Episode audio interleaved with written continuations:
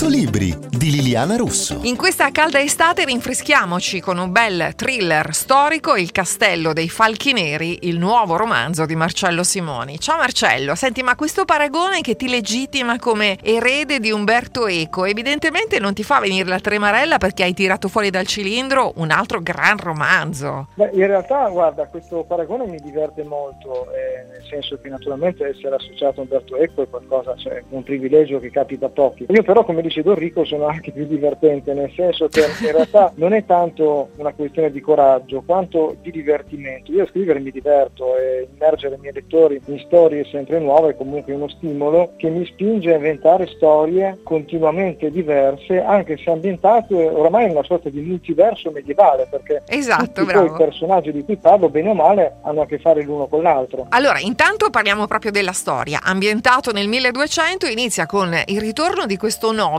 Oderico Grifone, che ha partecipato alla crociata di Federico II, però quello che trova a suo ritorno in realtà non è quello che avrebbe immaginato. Infatti è un po' quello che capita diciamo Robin Hood, quando torna a casa trova una realtà molto diversa da quella che si è lasciato alle spalle, ha perso le terre, ha perso praticamente il controllo sui suoi feudi e lui deve ritornare, proprio come Robin Hood, padrone della propria vita. Questo capita a Oderico perché addirittura i suoi genitori quando ritorna a casa lo credevano morto, era giunta la, la nuova falsa notizia che lui fosse morto. Perciò prima di tutto deve, mettere, deve fugare questo dubbio e poi deve comprendere i motivi che stanno riducendo alla miseria la sua casata, una casata che viene operata dalle tasse, dalle nuove tasse che vengono istituite nel territorio di Napoli proprio da Federico II. Tra l'altro lui Perciò... capisce che la famiglia gli sta nascondendo anche un segreto e proprio per questo nella ricerca della verità resterà invischiato anche in fatti piuttosto cruenti. Proprio sui segreti si basa questa storia, perché Oderico cercando di mettere ordine, di rimediare a questi danni, si affonda sempre di più nella, nella ricerca della verità. Dunque in realtà si tratta di un'indagine, un'indagine che Oderico naturalmente, naturalmente non riuscirà a svolgere da solo perché avrà bisogno di amici, soprattutto avrà bisogno dei suoi fratelli, perché Oderico ha una sorella giovane, appena sposata, e un fratello cadetto, cioè un fratello minore che si è fatto monaco e fa il monaco cantore in un monastero di Napoli, tra l'altro un monastero scomparso. Si tratta di un'indagine, un thriller che scava nella verità alla ricerca dei segreti della famiglia mentre si verificano dei delitti molto particolari. Io sai che in ogni romanzo mi diverto a uccidere le persone in maniera diversa. Sì, ci sono dei delitti, le persone vengono uccise da quello che sembra essere un grande rapace ammaestrato.